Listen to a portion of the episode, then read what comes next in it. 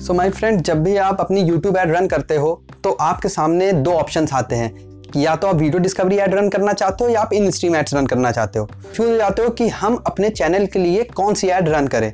या आपका कोई बिज़नेस है तो आप अपने बिज़नेस के लिए कौन सी ऐड रन करो? तो सबसे पहले मैं आपको बता दूँ इसके बारे में डिफरेंस वीडियो डिस्कवरी और इन स्ट्रीम एड्स के बारे में।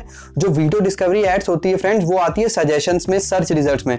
फॉर एग्ज़ाम्पल जब भी आप अपने यूट्यूब चैनल पर स्क्रॉल कर रहे होते हो तो जो बीच में फीड्स में उसके जो एड्स आती है, उसे हम बोलते हैं वीडियो डिस्कवरी एड या आप कोई चैनल देख रहे हो तो उसके सजेशन में कोई वीडियो आ रही है तो उसे हम बोलते हैं video discovery ads but in stream ads वो एड होती है जब भी आप कोई वीडियो देख रहे हो तो उस वीडियो के बीच में कोई एड आ जाए तो उसे हम बोलते हैं इन स्ट्रीम एड्स अब मेजर पॉइंट क्या होता है इन स्ट्रीम एड्स में?